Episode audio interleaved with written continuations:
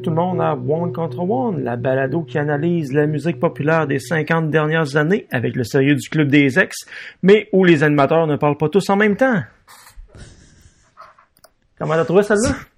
Elle est bonne, ouais. J'aime ça.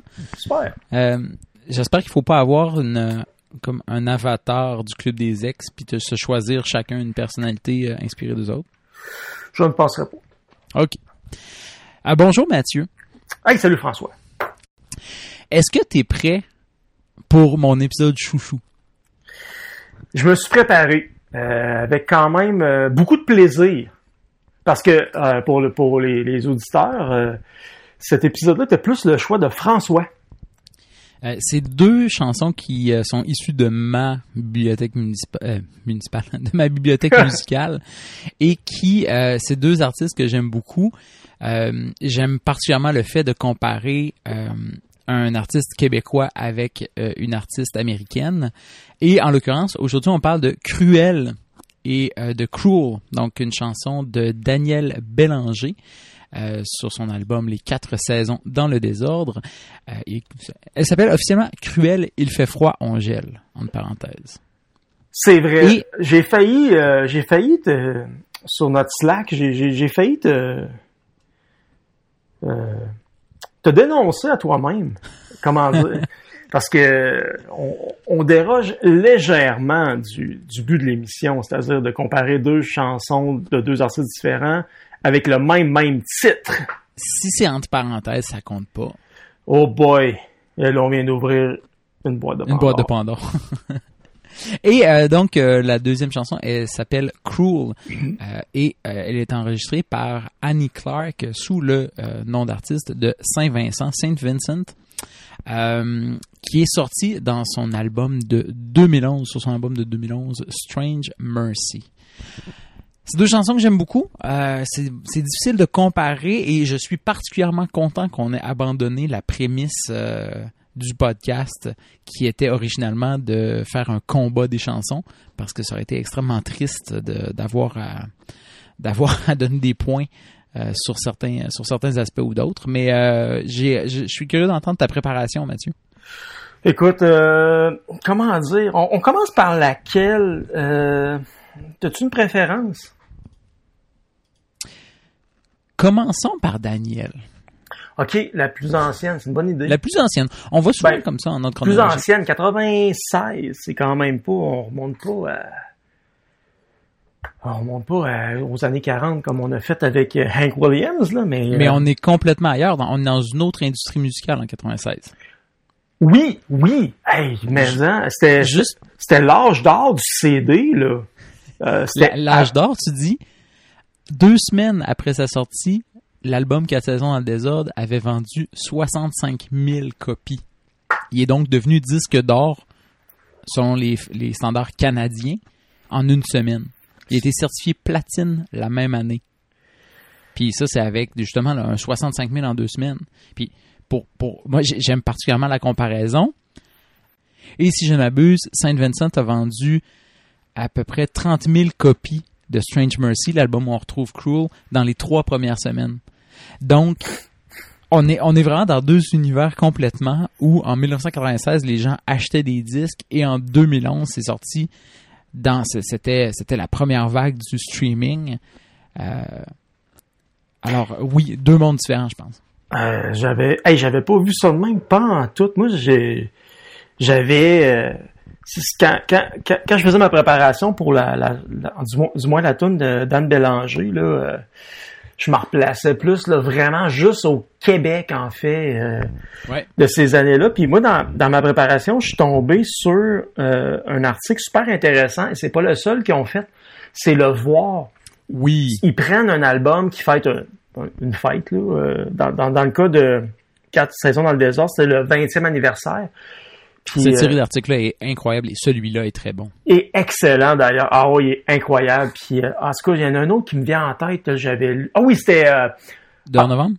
euh, Non? non, c'est un autre, on va en parler bientôt. Je, je le dirai pas tout de suite. Hmm. Euh, non, je, je le dirai pas tout de suite, mais on va en parler dans un épisode à venir euh, très bientôt.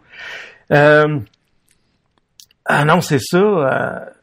Euh, ça, en, fait, lire cet article-là m'a permis de mieux comprendre la chanson parce que au départ, à la première écoute, c'était la première fois que je l'écoutais depuis, je pense, probablement les années 90, cette tune-là.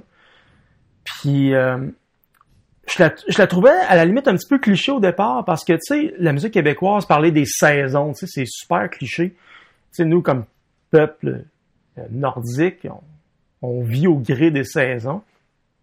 Mhm. Puis euh, je m'étais pas attardé tant que ça aux paroles. Puis quand je suis allé relire l'arti- lire cet article-là, euh, il disait qu'il voulait être beaucoup plus poétique et beaucoup plus abstrait dans son approche pour les textes sur euh, cet Oui. album-là au complet. Puis euh, en y retournant, je suis vraiment, j'ai vraiment réécouté la chanson en, en lisant chaque ligne et euh, c'est vraiment excellent. Mais il y a comme, pour une tourne de moins de 4 minutes, il y a comme vraiment beaucoup de lignes de texte. C'est, euh, ça m'a vraiment surpris.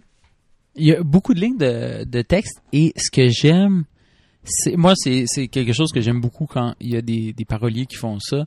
Euh, par exemple, où une strophe c'est une seule phrase.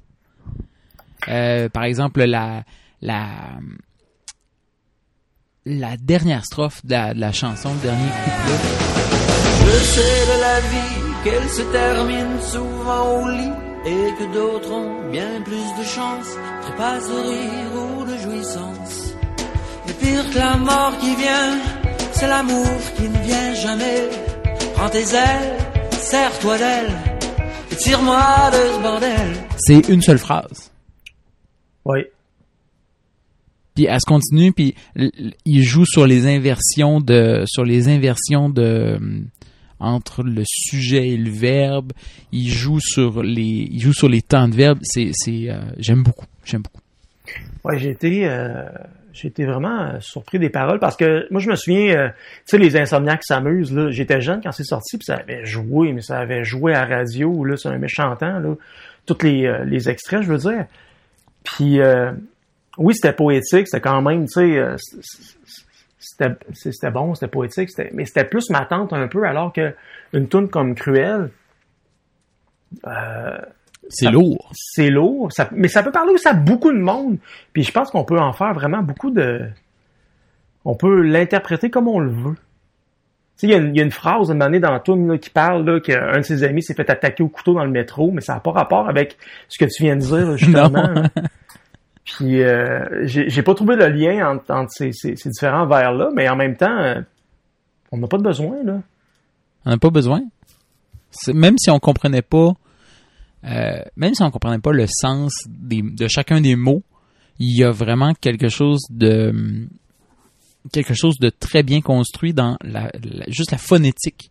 Comment il les met ensemble les, les prononciations les syllabes les sons euh, qui est vraiment euh, qui est vraiment du grand art je pense C'est drôle que tu mentionnes ça parce que dans cet article-là, justement, qu'on va mettre dans les show notes, il disait que lui, c'est là que tu vois que c'est un vrai auteur, compositeur, interprète. Il a commencé par le texte, puis ensuite il a écrit la musique. ouais C'est, euh, tu vois, j'ai vraiment l'impression que c'est totalement le contraire que ce que Annie Clark a fait pour Crew. Je sais pas ce que tu en penses. euh, mais en fait, c'est ma théorie parce que je n'ai pas. lu là-dessus. J'ai fait des recherches, puis j'ai pas trouvé d'entrevue où elle parlait de cette chanson-là en particulier.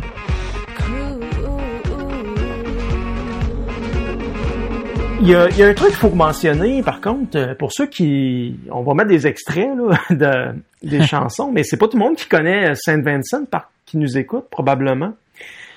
Euh, fait que j'ai fait... euh, puis je, je la connais pas beaucoup, moi non plus. Fait que, tu sais, j'ai- commencé mes recherches, je me dis, c'est quel style qu'elle joue? Puis un des styles qui est ressorti, puis je veux avoir ton avis là-dessus, c'est décrit comme du pop baroque. oui, le le- la pop baroque, c'est des chansons justement avec un style populaire, une forme populaire, mais beaucoup de beaucoup de, de, de, de dentelles, de, de petits arrangements.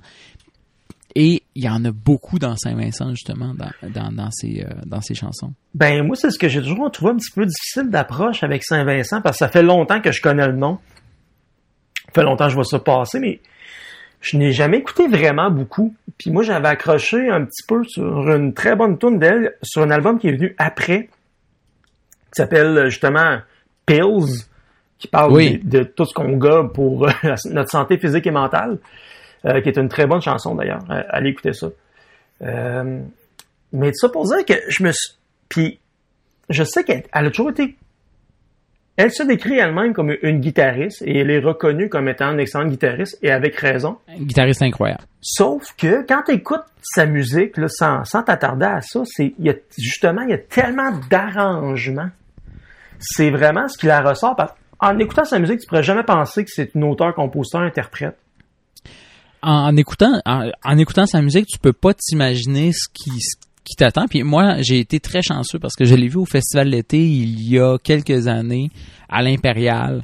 Euh, je suis allé là juste comme euh, j'avais pris je- j'avais pris une chance puis je la connaissais pas trop je savais qu'elle avait fait un album avec euh, David Byrne des Talking Heads puis j'entre là puis elle arrive sur scène avec sa guitare justement et je savais même pas que c'était je savais qu'il y avait une chanteuse je savais pas que Saint-Vincent c'était essentiellement elle à la guitare seulement pas d'autres guitaristes. Et elle fait tous les arrangements de guitare des arrangements de guitare extrêmement complexes des petits riffs euh, des, des petits riffs extrêmement rapides en chantant quelque chose en même temps qui n'est pas le même riff. Ça c'est époustouflant.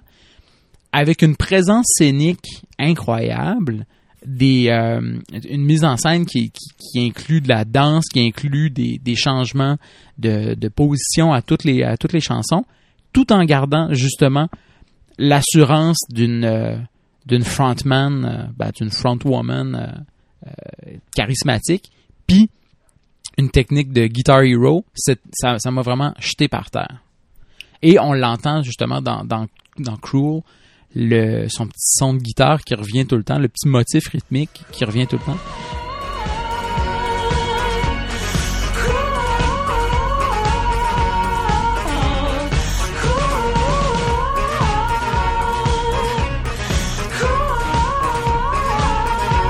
Euh, Puis tout c'est elle qui joue ça en chantant, là.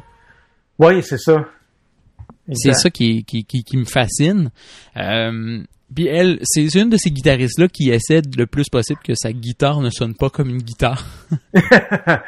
Oui, en effet. Et donc, il y a souvent des affaires sur ces albums qu'on on a l'impression que c'est quoi, c'est un synthétiseur ou c'est euh, ou c'est des samples, mais c'est de la guitare passée dans un fuzz, passée dans un pitch shifter, dans un ring modulator, ce genre de choses-là. Non, c'est ça, c'est euh, quand même assez impressionnant ce que tout ce qu'elle fait, tout, tout, euh, tous les arrangements en studio. Puis c'est quand même quelque chose que j'ai euh, je, trouve en commun avec les deux chansons ce soir. Parce que tu sais Dan Bélanger, c'est quand même un auteur, compositeur, interprète très reconnu au Québec. Puis pour cet album-là, en tout cas, Quatre saisons dans le désordre et la chanson Cruelle, je trouve qu'il y a quand même eu un très gros travail de studio aussi. On a parlé beaucoup de guitare, mais euh, moi, il y a quelque chose que euh, je voudrais mettre sur le plancher, comme ça, pour avoir ton avis. La batterie dans Cruel de Daniel Bélanger. Est-ce que ça t'a sauté aux oreilles?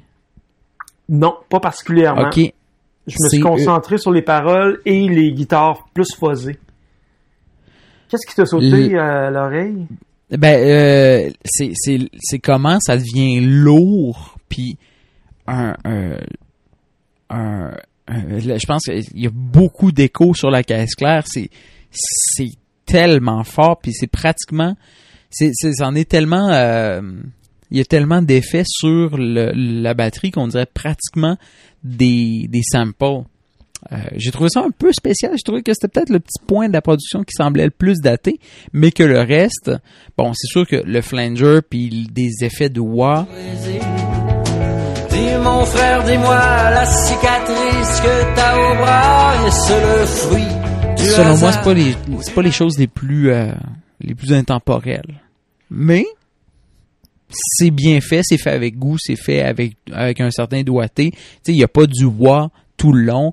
Il y a du, juste des petites, euh, des petites textures, des petites ambiances. Je trouve ça, je euh, admirablement bien fait. Ouais, moi j'aime j'aime euh, je n'ai déjà parlé à ce micro là, j'aime beaucoup les années 90, je trouve que le, flanger et le phaser ces, ces effets là. Moi j'aime ça vraiment beaucoup, mais c'est vrai que c'est quand même assez daté, c'est c'est des effets qui n'ont pas vraiment suivi euh, la vague là, depuis 20 ans. Là. Mais Ben, Puis, tu sais, il y, a- il y a moyen de bien faire ça, mais le problème, c'est que je pense qu'au fil des années, on a beaucoup entendu de gens qui en ont, tu sais, qui en ont trop mis, qui ont trop, euh, tu sais, tout passé dans un chorus, là. ouais, le chorus, ça c'est le pire effet. Je trouve que c'est ben, pas c'est le pire, c'est celui qui a le moins bien vieilli, je trouve. Ouais. Mais euh, c'est c'est chorus, je l'associe plus aux années 80 là, mais euh, Bon, non, mais moi, c'est drôle parce que si on revient, à- si on, si on parle des guitares puis de, de la chanson Cruelle de Daniel Bélanger, c'est c'est pas ça qui m'a vraiment le plus marqué.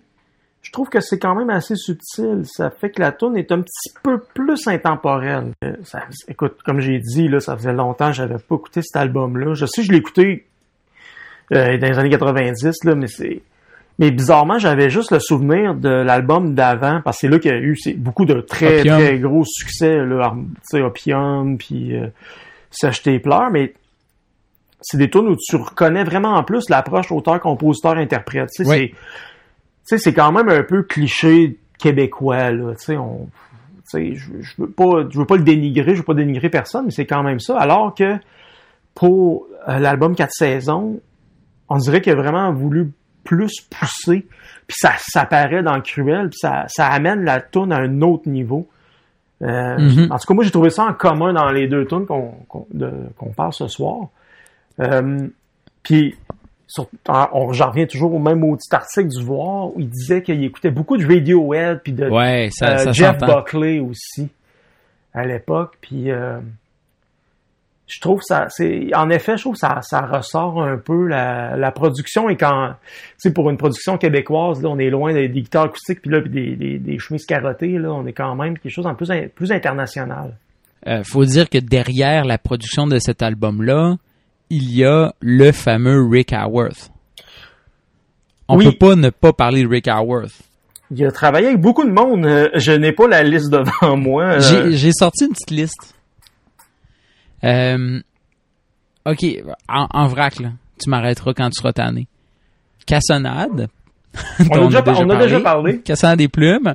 Patrick Normand, Michel Rivard, Paul Piché, Marc Drouin, Marc Hamilton, Francine Raymond, Jean Leloup, Rock Voisine, Vinet Pingouin, Richard Séguin, Louise Forestier, Robert Charlebois, Joanne Blouin, Cachetine, Lassa, Les Chiens, Annick Jean, Catherine Durand, Diane Dufresne, Bory, Kevin Parent, Martin Léon, Isabelle Boulay, Patrick Watson, Philippe Braque, Paul Darèche, Bobby Haché, Corbeau. Oh, ça aurait été plus rapide de dire ceux avec qui il n'a pas travaillé. Mais... Quasiment. Puis en plus, c'est dans des styles complètement différents. Je veux dire, Mark Hamilton puis Lassa, là, Ben, il y en a, je pense pas qu'ils se sont croisés dans beaucoup de parties. sais. il y en a que je connais pas, là, mais... euh, Ah, comme j'ai toujours envie d'aimer. Ah, ouais. OK. C'est lui, ça. Ah, ouais. Ouais. Et boy, j'apprends des choses. C'est à ça que ça sert. tu sais, je veux dire, euh, Il a travaillé avec tout le monde. il a travaillé avec tout le monde, puis euh, non, il, a- il a vraiment fait une bonne job là, sur, ce, sur ce, ce- cet album-là. Puis c'est ça, j'ai remarqué que c'est ça, le bon Dan, là, il, il s'est laissé aller. Tu sais, t'entends des guitares beaucoup plus lourdes là, à certains moments dans là, ce qui est... euh, je pense, les, je pense son public, son public là, euh, qui l'avait adopté avec son premier album, s'attendait peut-être pas à ça. Y, y avait-tu des, y Oui. des bouts plus fuzzés sur le premier album? Euh, oui, je pense que oui. OK. Euh, si je vais prendre la tracklist des, inf- des Insomniacs, euh, Parce que moi, dans ma tête, c'est vrai que c'est plus, c'est plus doux. Ouais. c'est plus doux. Puis après ça, il est arrivé euh, l'autre album, ah, le nom m'échappe là. Rêver mieux. Rêver mieux, c'est ça. Oui. euh, qui était plus électro, il était Ouais. un petit peu plus minima- minimaliste. T'avais pas, t'avais pas d'envolée guitaristique là, vraiment. Euh, non, mais c'était, c'était, c'était du synthétiseur. Euh, ça, C'est ça aussi, c'est un bon album. Oui, oui, oui. Ben, on a, on a, ben, une autre affaire en commun, je trouve, pour les, les peut-être tant, tant les chansons que les artistes euh, ce soir, euh, c'est quand même du monde qui se réinvente d'album en album. Euh, oui. Ben, euh, Daniel Bélanger, il a eu sa, il a eu sa phase euh, rockabilly euh, dans 2000, 2010, je pense. Annie Clark change littéralement de visage à toutes les à toutes les années, quasiment là. C'est c'est assez fou là. Allez voir des photos de de, de Annie Clark, puis son style change du tout au tout. Ah C'est oui. Je pense que le dernier album, c'était comme. C'était vraiment plus sexy, mais en même Un temps. peu, euh, quasiment BDSM. euh. Quasiment, ouais, mais en même temps, il y avait un côté un peu, euh, comment dire, euh, androgyne David Bowie, un peu. Je sais pas trop comment l'expliquer, là. C'était. euh, alors que c'était pas le cas en 2011, tant que ça, avec l'album. Strange Mercy, c'était un autre personnage, justement. Euh, on a Un autre parlé... personnage qui a une, une très belle guitare d'ailleurs. Ouais, on, on embarque-tu là-dessus? J'ai pas, j'ai- je l'ai pas pris dans mes notes, là, mais, euh, Mais c'est encore, c'est encore, euh, c'est encore euh, une, une, une petite douleur. Euh, pour la petite histoire, j'avais acheté le, la guitare euh, signa- modèle signature euh, de Saint Vincent. Euh, et je m'en suis départi parce que euh, c'était pas, euh, c'était pas, je l'ai jamais filé euh, exactement. En C'était une super guitare. on pourrait mettre une photo, là, un lien euh, vers, euh, vers le manufacturier, mais c'est, un modèle assez radical. Il faut l'assumer, là. euh. Parce il, que, il faut, ouais, il faut parce- l'assumer. dans les, dans les premières photos, je pense son premier album, tu vois juste une Telecaster, c'est quand même, moi, étant un fan de Telecaster, je trouve ça quand même sexy, là, mais, euh, c'est, c'est, c'est pas un statement comme sa guitare signature. non, en effet.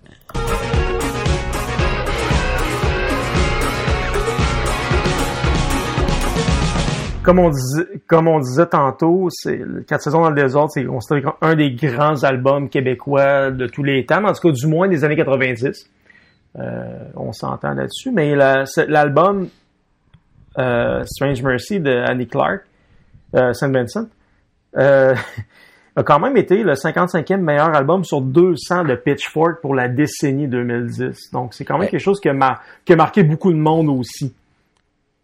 Pour la décennie 2010, mais cet album-là, Ben, ouais, c'est pas l'année de, pas l'année 2011, mais je parle de la décennie au complet. Ah, quand mais même cet album-là- 55e sur 200, c'est quand même bon, là. tu l'as-tu écouté, euh, l'album au complet? Non, parce que comme, je ne sais pas pourquoi, Saint Vincent, c'est quelque chose qui a toujours passé sous le radar. Chaque fois que j'entends quelque chose d'elle, je trouve ça bon, euh, mais je sais pas pourquoi j'y retourne pas. Parce que selon moi, là, la- mettons la face A, là, entre guillemets, euh, ça commence, ça commence, eh, c'est un album qui commence extrêmement fort. Là. Chloe in the Afternoon, Cruel, Cheerleader, puis Surgeon, les quatre ensemble, c'est justement, ben, je pense que ça, serait une, excellente carte de visite pour euh, Saint-Vincent. Tu sais, quand un artiste fait quelque chose qui le représente intégralement, là, selon moi, ça représente tellement bien comme euh, ce dont Saint-Vincent est capable, avec justement le mélange entre des harmonies vocales, des arrangements, des un, jeu de guitare impeccable, puis juste comme juste une efficacité pop redoutable. Euh, je te conseille, tu juste la face A de, ben puis tout l'album est bon mais la face A de Strange Mercy, c'est délicieux. Ben, je vais, je vais retourner à ça. Parce que ces temps-ci, j'écoute vraiment beaucoup de musique écrite et performée par des jeunes femmes. Euh, je pense que je t'ai sûrement parlé de Soccer Mommy. Soccer Mommy qui joue souvent chez nous. Ça, ça joue Euh. beaucoup dans mes oreilles ces temps-ci. Non, parce que comme j'en parlais avec Steve, je trouve que depuis cinq ans à peu près, là, euh, le rock, euh, ce qu'il garde en vie, c'est justement des jeunes femmes qui prennent des guitares puis qui écrivent des tunes Ouais. rock incroyables. Puis c'est pas des gimmicks, là, c'est comme... C'est c'est sûr que Saint Vincent, c'est comme vraiment une bébête à part, là. C'est quelque chose de vraiment différent. Tu sais, je la comparerais pas à Courtney Barnett, là, mais Ah, ça reste Courtney quand même des artistes assez euh, importantes pour leur époque, là, tu sais, qui, qui maintiennent en vie le, le rock puis la guitare, là, tu sais. euh. Ouais. Encore là, tu sais, je me permets de prendre une swing au boomer là, qui, qui, qui pense qu'il s'est pas fait de, de bonne musique depuis euh, 78, là. euh. Parce que c'est tout, euh, c'est, toute la musique électronique. Non, c'est pas vrai. Il y a encore du rock qui se fait. Puis, euh, Ah, il je fait trouve- du très bon. je trouve qu'il y a beaucoup de jeunes femmes là, qui en font du très très bon ces temps-ci. En tout cas, depuis cinq ans, là, depuis que je me tiens un petit peu plus au courant euh, de ce qui se passe là, dans le monde musical là, via les podcasts, justement. Et on espère que no- notre auditoire aussi, c'est un peu plus euh, ce qui se passe dans le monde musical euh, grâce à notre podcast. Ben, euh, à notre podcast ou euh, il y a, d'autres il y a d'autres excellents podcasts pour euh, connaître un peu plus l'actualité musicale ou aller euh, mettons voir un peu dans le passé qu'est-ce qui euh, qu'est-ce qui s'est euh, qu'est-ce qui s'est fait. Est-ce que tu veux nous parler de quelque chose euh, quelque chose d'autre d'un autre podcast Mathieu? Oui, ben euh, avec un autre de nos amis, on s'est parti un stream. C'est, c'est, c'est, c'est disponible sur YouTube. Ça s'appelle Les Apôtres du bruit. Euh, donc Le concept est vraiment bon. C'est moi et euh, un ami à nous, Steve, de son prénom. Euh, on prend une année au hasard, c'est-à-dire on part de 1899 et on roule un dé virtuel qui nous donne une année. Et puis, euh, on, sort les hits, en fait, Steve sort les hits de ces, de, ces années-là. Et ce qui nous a marqué, nous, quand on, on, s'entend, c'est des années où est-ce qu'on était à- en vie pour écouter de la musique. Là. Puis euh, ben, on en parle. C'est disponible sur YouTube. On mettra un lien euh, sur le, le, le- le channel YouTube.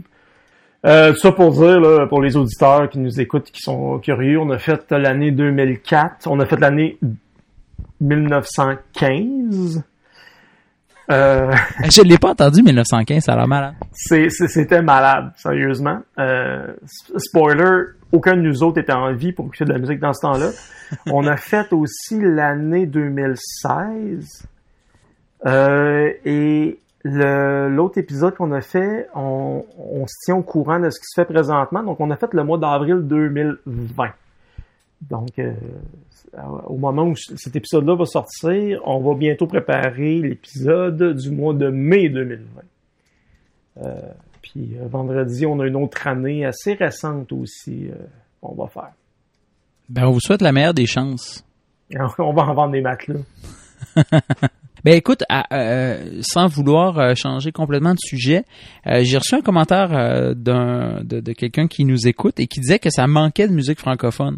Alors que justement, ben, je lui ai dit on- on- hein, dans dans le dans nos prochains, on a justement Daniel Bélanger qui va faire une apparition. Ben, le sujet de Daniel Bélanger, pas pas Daniel parce que Daniel n'arrive pas en studio. Il vient juste de pas d'appeler. Et euh, donc, euh, il me suggérait, euh, je savais pas, euh, est-ce que tu veux entendre les, les deux suggestions que, que, que, que, je pense qui seraient intéressantes? Je suis toujours ouvert. Je ne sais pas. Jacques Brel Oui. et Dumas. OK. Et aussi Éléphant, euh, Ça- Tame Impala, Ou, OK, Et- j'y connais pas beaucoup. Tame Impala et Corias. Oh! Oh, ça serait ça serait, particulièrement différent. Hein? ça serait bien, là, un petit peu de hip-hop aussi. On a, on a, c'est quelque chose qu'on n'a pas beaucoup exploré. pas date. beaucoup de hip-hop. Alors bon, on va garder ça en tête là aussi, là, mais euh, C'est ça. merci. Pour nos Donc, euh, auditeurs, on a aussi oui. euh, un épisode de la Saint-Jean euh, 2020 qui s'en vient. Et on a aussi déjà un autre épisode de la Saint-Jean 2021 de près. Ben, C'est vrai, on de- est prêt pour la Saint-Jean. On est prêt. On les a pas enregistrés, mais le- les, les idées sont là. Donc euh, oui, il y aura de, de la musique francophone euh, à venir dans les dans, dans, dans les années à venir. là. Mais euh, c'est vrai que c'est quand même beaucoup anglo-saxon, mais c'est ce qu'on est. Oui. La, la table est plus grosse pour piger quand même. C'est sûr. Puis en plus, ben c'est ça, c'est par exemple quelqu'un comme Daniel Bélanger qui lui-même cite ses influences comme étant Radiohead et Jeff Buckley, tu sais. C'est sûr que oui, il a, il dû écouter beaucoup de musique euh, euh, franco-québécoise, mais il, hein, il s'est nourri au Radiohead et au Jeff Buckley. Donc, euh, Exact. C'est c'est comme. Je vais toujours me rappeler. La première fois que j'ai vu Carquois en show, des fois j'avais l'impression d'être dans un show de Sigur là, tu sais, puis ah ouais. Ah ouais, il y a des bouts vraiment planants, puis ben, Oui, il y il a des bouts vraiment parce que Carquois, on parle au, au passé. Au passé, D'ailleurs, il y a une, malheureusement. euh, d'ailleurs, j'en regardais la liste dernièrement. Je crois que Carquois pourrait faire une apparition dans un épisode. Oui, oui, Euh, oui. on, on va rien dire pour le moment, là, mais euh, c'est un épisode que j'ai hâte. Euh, en tout cas, on, on s'en reparlera. On s'en parlera. Euh, Il y a un dernier point que je voulais amener euh, sur Daniel Bélanger. Après les quatre saisons dans le désordre, il a fait une tournée, comme beaucoup de musiciens le font, hein, n'est-ce pas? Et euh, cette tournée-là a été immortalisée sur un, un album triple. Ok, ça, C'est- je me souvenais pas de ça. un- c'est un, un artiste qui, comme album, comme troisième album, après, après avoir sorti deux albums, ok, c'est sûr que le deuxième est devenu platine la même année, mais il a quand même euh, sorti un album triple enregistré en concert. Et c'était l'album Tricycle. Euh, et le, disque 2 est consacré à la tournée des quatre saisons dans le désordre. Il y en a un que c'est la tournée des insomniaques qui s'amusent, puis un autre c'est une tournée où euh, c'était euh, des arrangements plus euh, acoustiques. Et là-dessus, tu vois le, plaisir de- des musiciens s'entend. Euh, le plaisir sur scène euh, et aussi ben, à- entre les chansons, ce genre de choses-là. Euh, ça s'entend, c'est vraiment quelque chose qui que je recommande chaudement pour partir dans, dans l'univers de Daniel Bélanger, l'album triple tricycle. En dit long quand même sur l'époque, tu sais, que tu pouvais te permettre de sortir un album triple en CD puis que les gens allaient l'acheter. Ouais. Ah oui, oui. Ça en dit vraiment long sur l'époque. Euh, ça serait à peu près impossible aujourd'hui. Quoique, il y a Sleep qui me vient en tête. Ils ont sorti un vinyle. euh, ils ont un six côtés là, d'un, d'un show live. Là. Mais, en tout cas, on est dans un autre monde avec Sleep. On est dans un autre monde. Ben, euh, puis euh, euh, Annie Clark a fait quelque chose de, de- d'un peu similaire côté euh, euh, côté instrumentation en il y a quelques années quand elle a sorti son album Mass Seduction. euh, elle l'a sorti juste après Mass Education, un album où elle reprend les mêmes chansons mais avec un arrangement complètement dépouillé seulement au piano. Ah, ouais. Euh, puis ça fait vivre les chansons d'une autre façon puis ça montre un peu la différence entre son côté plus euh, guitare et arrangement puis son côté plus euh, auteur compositrice interprète Ben, je pense que pour les fans, ça, c'est vraiment un cadeau. Moi, en tant que, que, que, que fan de musique, c'est quelque chose que j'aime quand même beaucoup, là, entendre euh, une grosse chanson rock, là, super arrangée, mais avoir aussi une version dépouillée. Ce qui Ouais. me ramène à mon âge, là, que vu que je suis en fin trentaine, c'est qui me rappelle les époques de MTV en MTV Unplugged ouais ça me ramène là. Je trouve que je trouve c'est quand même intéressant qu'encore aujourd'hui, euh, il y a des artistes qui, qui le font encore, là, même si le, le, le monde de la musique est plus ce qui était. Là, tu, pouvais plus. Euh, au-dessus de nos jours, là, on peut plus vraiment. euh, un artiste peut pas sortir un album puis décider de pas tourner puis en refaire un autre comme Radiohead, euh, pas Radiohead mais euh, R.E.M. pardon, euh, Ouais. déjà fait là. euh, tu sais après le méga succès Losing My Religion là, il y avait je pense qu'il avait tourné après ça, il avait sorti deux albums sans tourner puis il avait fait Monster puis il avait décidé de faire un album rock parce que là il savait là, qu'il allait faire une tournée mondiale avec des grosses guitares fuzzées. Mais juste avant ça, il a sorti deux albums sans faire de tournée c'est n'importe quoi ce qui était possible à l'époque parce qu'ils vendaient des records pareils. C'est ça. Mais aujourd'hui, même si t'es populaire, juste avec du streaming, si t'es pas déjà millionnaire pour payer des comptes, ça se fait pas, là. Faut tourner. ouais ou ou euh, ou licencier la chanson pour l'utilisation dans les publicités Exactement. Ouais, c'est ça. Euh, vendre les tonnes autrement parce que on est vraiment dans une autre époque, là. C'est pour ça que il y a autant de tournées qui passent dans tellement de villes de nos jours que les salles, des fois, c'est pour ça que les salles sont à moitié vides ou pleines. ouais mais là j'a- j'avais promis de pas aborder le sujet même là, les salles sont vides En ce moment, oui. Ben euh, oui, euh, donc euh, on va, on aura le temps de, de reparler de, de, de, de confinement et du long déclin de l'industrie musicale. Euh, entre temps, je vous invite à nous envoyer vos commentaires et vos questions et vos suggestions à l'adresse one à commercial contre.one et à partager euh, la bonne nouvelle de ce podcast euh, en disant à vos amis de s'abonner sur one.contre.one. Est-ce que tu as un mot de la fin, Mathieu? On est actif sur certains groupes Facebook là, de, de balado-diffusion au Québec. Là, euh, donc, euh, allez suivre ces groupes-là si vous êtes des fans de, de, de podcasts en général. C'est vrai, il y a plein de euh, belles découvertes à faire. Il y a des belles découvertes à faire. On est sur Twitter. On n'est toujours pas sur Instagram parce qu'on voit Ah. toujours pas l'intérêt d'Instagrammer un micro.